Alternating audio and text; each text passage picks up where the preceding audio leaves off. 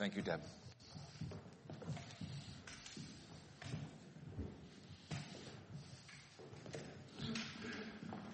Our second reading this morning is uh, from the Gospel of John chapter 6. I will read verses 26 through 51. John 6, 26 through 51. Hear the word of God. Truly, truly, I say to you, you are seeking me not because you saw signs, but because you ate your fill of the loaves. Do not work for the food that perishes, but for the food that endures to eternal life, which the Son of Man will give you. For on him God the Father has set his seal. Then they said to him, what must we do to be doing the works of God? Jesus answered them, this is the work of God, that you believe in him whom he sent. So they said to him, then what sign do you do that we may see and believe you? What work do you perform? Our fathers ate the manna in the wilderness. As it is written, he gave them bread from heaven to eat. Jesus then said to them, Truly, truly, I say to you, it was not Moses who gave you the bread from heaven, but my Father gives you the true bread from heaven. For the bread of God is he who comes down from heaven and gives life to the world. Then they said to him, Sir, give us this bread always. Jesus said to them, I am the bread of life. Whoever comes to me shall not hunger, and whoever believes in me shall never thirst. But I said to you that you have seen me and yet do not believe. All that the Father gives me will come to me, and whoever comes to me I will never cast out. For I have come down from heaven, not to do my own will, but the will of him who sent me. And this is the will of him who sent me, that I should lose nothing of all that he has given me, but raise it up on the last day. For this is the will of my Father, that everyone who looks on the Son and believes in him should have eternal life, and I will raise him up on the last day. So the Jews grumbled about him because he said, I am the bread that came down from heaven. They said, is this not Jesus, the son of Joseph, whose father and mother we know? How does he now say, I have come down from heaven? Jesus answered them, do not grumble among yourselves. No one can come to me unless the Father who sent me draws him, and I will raise him up on the last day. It is written in the prophets, and they will all be taught by God. Everyone who has heard and learned from the Father comes to me, not that anyone has seen the Father except he who is from God. He has seen the Father. Truly, truly, I say to you, whoever believes has eternal life. I am the bread of life. Your fathers ate the manna in the wilderness and they died. This is the bread that comes down from heaven so that one may eat of it and not die. I am the living bread that came down from heaven. If anyone eats of this bread, he will live forever. And the bread that I will give for the life of the world is my flesh. This is the word of the Lord. Let us pray.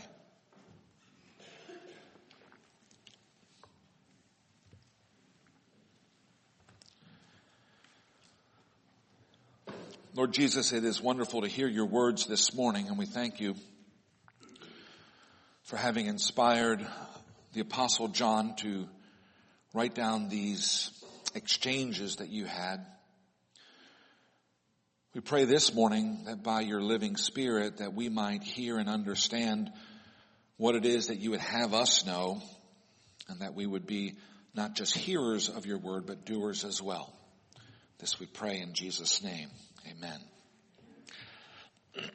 Man does not live by bread alone, but man lives by every word that comes from the mouth of the Lord. Those words were spoken by God through the prophet Moses to the people of God living in the Sinai wilderness. Day by day, God was feeding those people with manna, bread that fell from heaven and was collected on the ground each morning. You'll recall that manna was good for that day only and would spoil if you tried to store it. An amazing miracle of God's daily provision of the needs of His people. But God in that circumstance is compelled to remind these people that they don't live by bread alone, by manna alone, but they live by every word that comes from the mouth of the Lord. Two kinds of food. One supports life in the moment, and another supports life in the light of eternity. Live in the moment, but live in the light of eternity. That is the formula of a well spent life. Live in the moment, but live in the light of eternity. Many of Jesus' teachings point to this prescription for living, and today I will touch on a number of familiar sayings of Jesus which point to this truth. But our reading from John chapter 6 drives this point home in a special way. Live in the moment, but live in the light of eternity. Or to use biblical language, enjoy and thank God for your daily bread, for your manna. But make sure that you are also feeding on the eternal bread of life. Our passage this morning from John chapter 6 is part of a long dialogue and discourse on the bread of life. This passage is partly a dialogue, it's partly an exchange between Jesus and the people that he's with, and it's partly a discourse, an extended speech on one topic. The entire passage runs from verse 26 through verse 71. Today I'm going to talk about the first two thirds of this passage and next Sunday, while I'm away on study leave at Reformed Theological Seminary, the, the Reverend Christy Bruce will continue our sermon series by preaching on the last third of this discourse. So make sure that you're here next Sunday as well. So let's take a look at our text, beginning at verse 26. Jesus says, truly, truly, I say to you, you are seeking me not because you saw signs, but because you ate your fill of the loaves. You'll remember that Jesus is at Capernaum on the shore of the Sea of Galilee. He got there by walking across the stormy sea the night before, and the previous afternoon he had fed more than 5,000 people at Bethsaida on the far side of the Sea of Galilee. Because of that remarkable miracle, this crowd has followed Jesus to Capernaum, and Jesus' opening words to the crowd was, you're only here because you got your fill of bread from me yesterday. Jesus rebukes the crowd for only being interested in free bread, in daily bread in bread that they will need to replenish the next day with more bread. Jesus says to the crowd, do not work for the food that perishes, the way the manna perished, but work for the food that endures to eternal life. The crowd, however, misunderstands. In verse 34, the crowd says to Jesus, Sir, give us this bread always. In other words, give us this bread every day. You gave us bread on Monday, we'll come back on Tuesday and get some more, and then Wednesday, and then Thursday. What the people wanted was free bread eternally, not free eternal bread. Do you see the difference? What the people wanted was free bread eternally, not free eternal bread. What they wanted was an endless supply of manna, not the Word of God. Let me tell you, Jesus did not come into this world to open a soup kitchen or to hand out bread in a bread line. He came into this world to give life to this world, to give eternal life. Yes, Filling our stomachs is important, but at the core of Jesus' teaching in this discourse is the difference between food that perishes and food that leads to eternal life. The difference between manna and the Word of God. When Jesus says that He is the bread of life, He is of course using a metaphor. Jesus is not made out of wheat and yeast. He's not baked in an oven. But like ordinary bread, Jesus satisfies a real hunger and he sustains life. Jesus wants us to understand the difference between food that perishes and food that leads to eternal life. We need both kinds.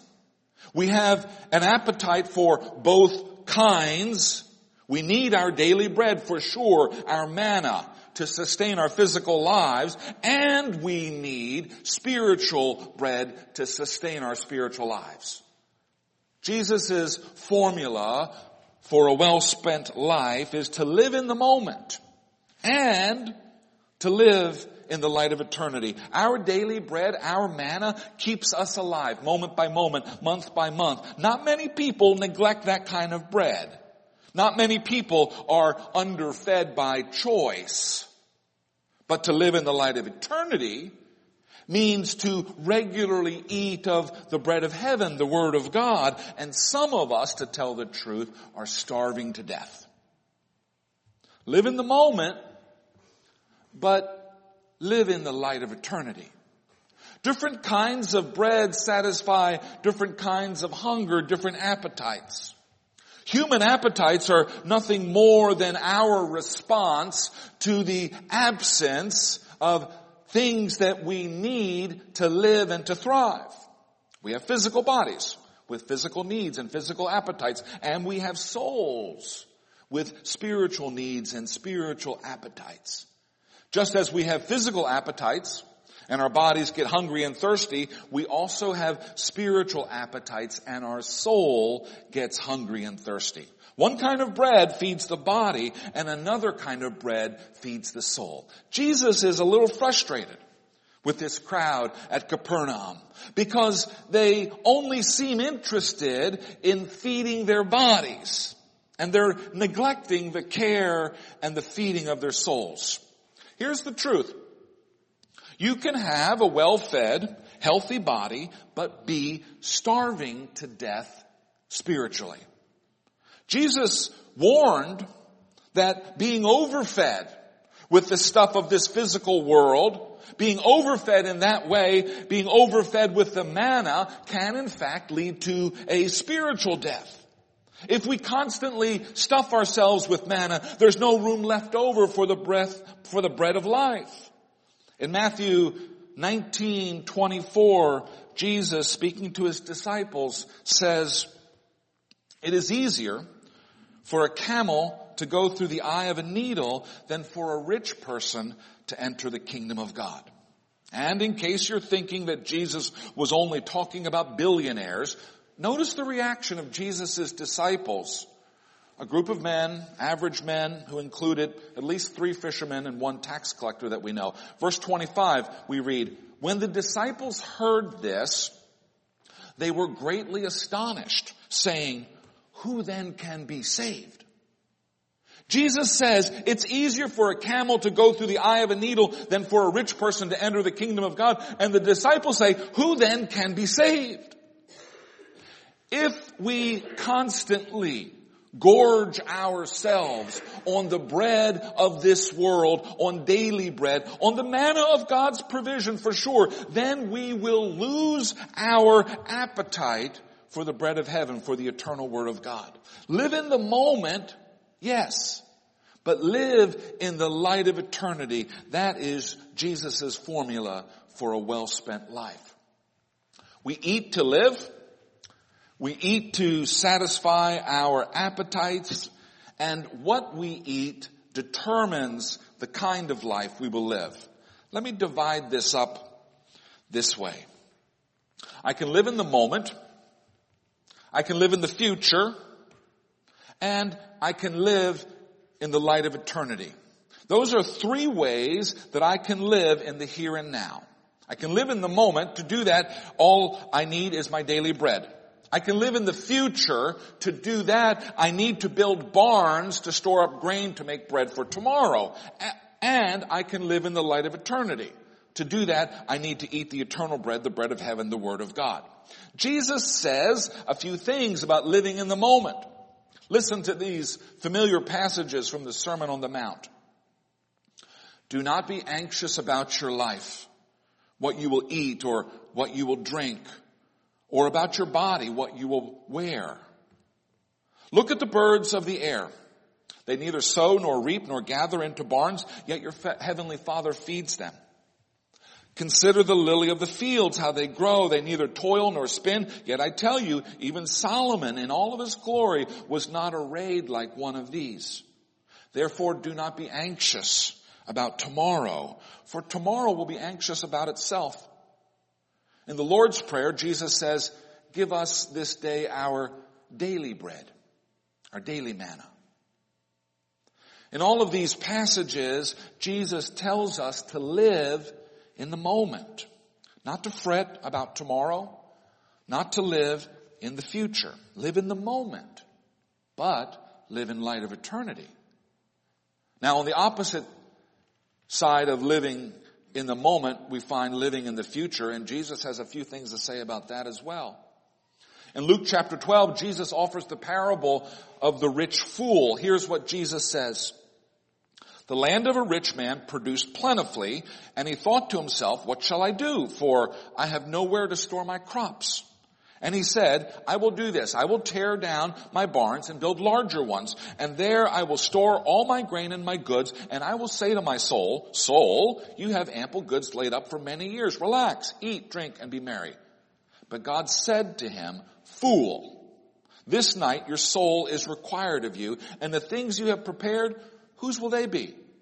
So is the one who lays up treasure for himself and is not rich toward God. When Jesus tells us to not be anxious about tomorrow, when Jesus tells us to not build barns to store our wealth, that makes some of us, those of us who like to plan, a little uneasy. I understand that. But Jesus gives an answer to this unease also in the Sermon on the Mount. Seek first the kingdom of God and His righteousness and all these things, the daily bread stuff, will be added to you. If we live in the moment and live in the light of eternity, God takes care of our future. Each kind of bread, daily bread and the bread of life, each kind of bread satisfies a certain kind of desire and brings a certain kind of pleasure.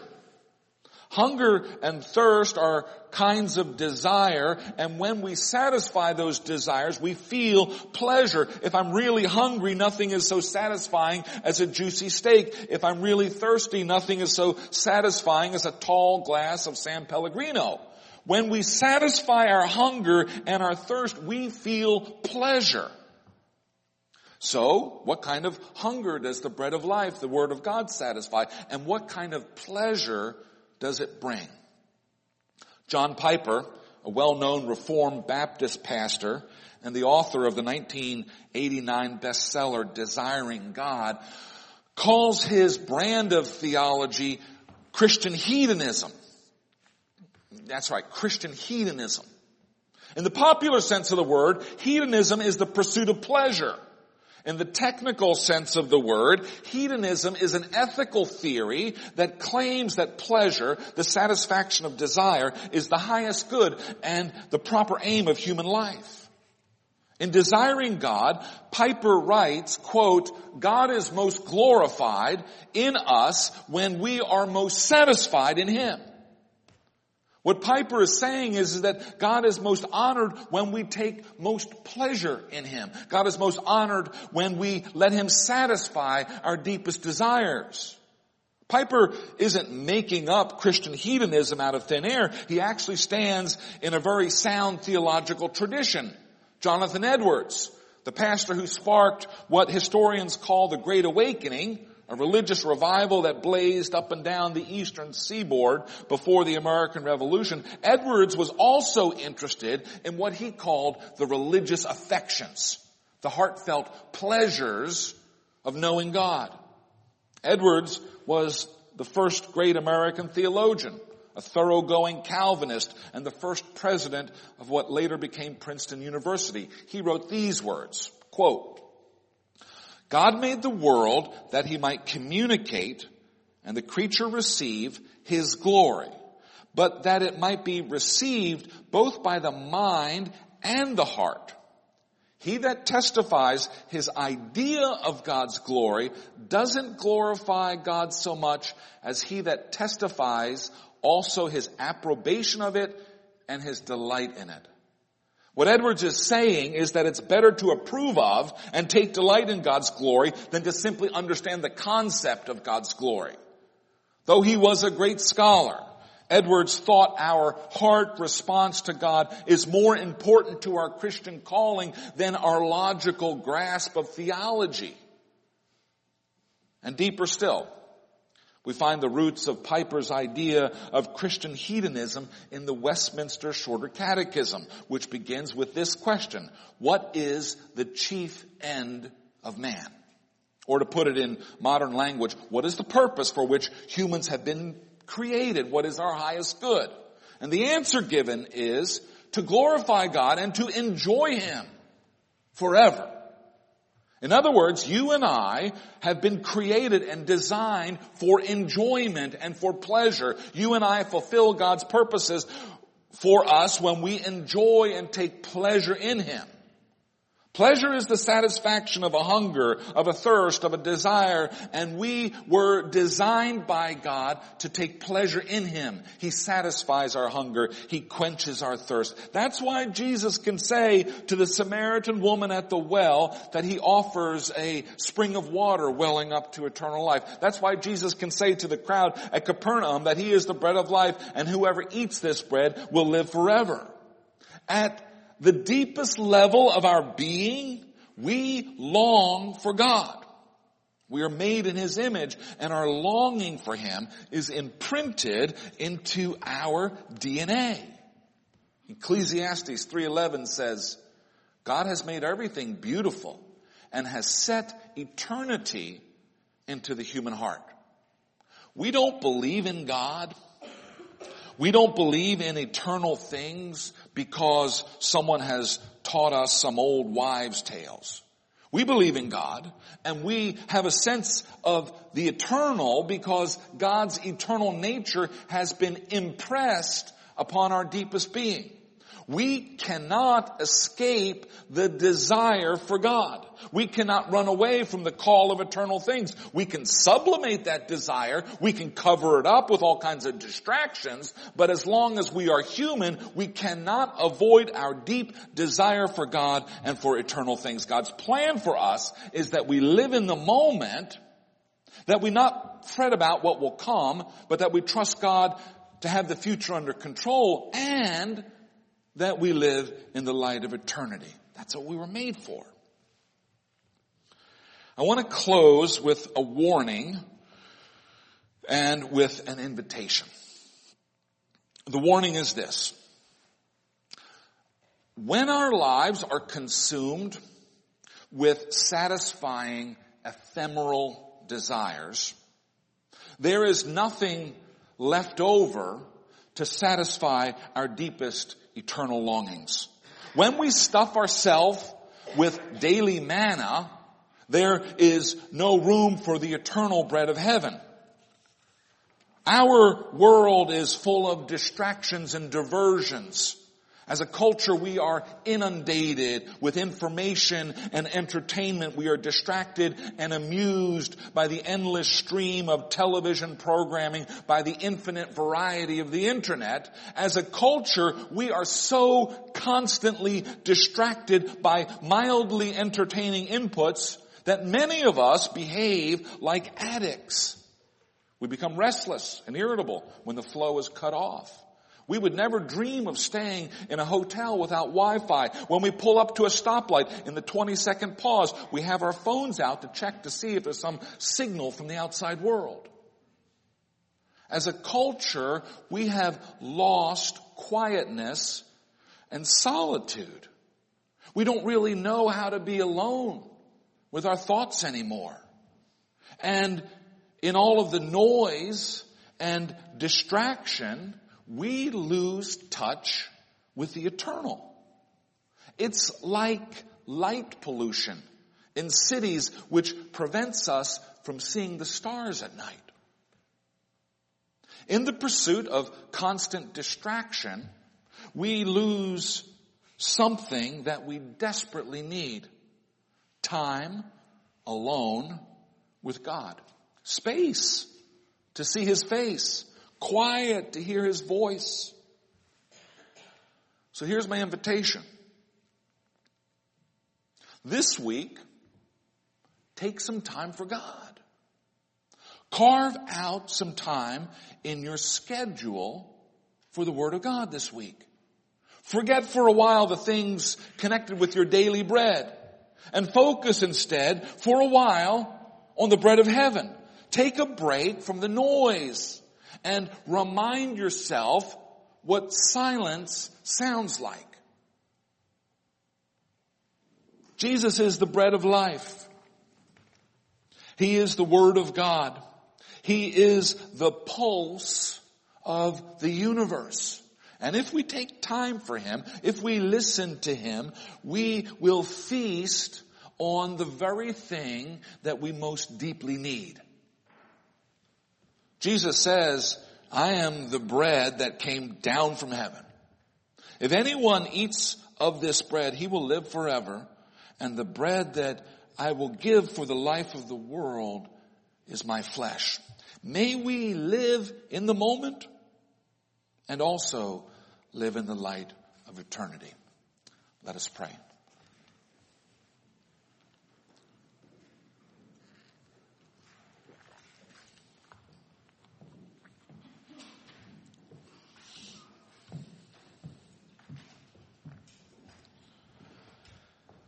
Father God, we ask that you would still our hearts and quiet our busy minds. We pray that in the quiet we might hear the pulse of your heart and know the rhythm of your truth.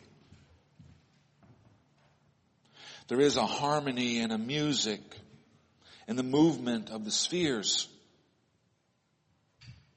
And we resonate with that. We pray for the grace to open the space. We pray for quiet and silence to attend to your voice. Lord, I pray that we would not be distracted, but that we would be attentive to you because we need you and because our hearts long for you and because our souls hunger for you. We pray this day that you would continue to feed us with your word, your eternal word. Feed us for eternal life. This I pray in the name of Jesus, who is the Word of God. Amen.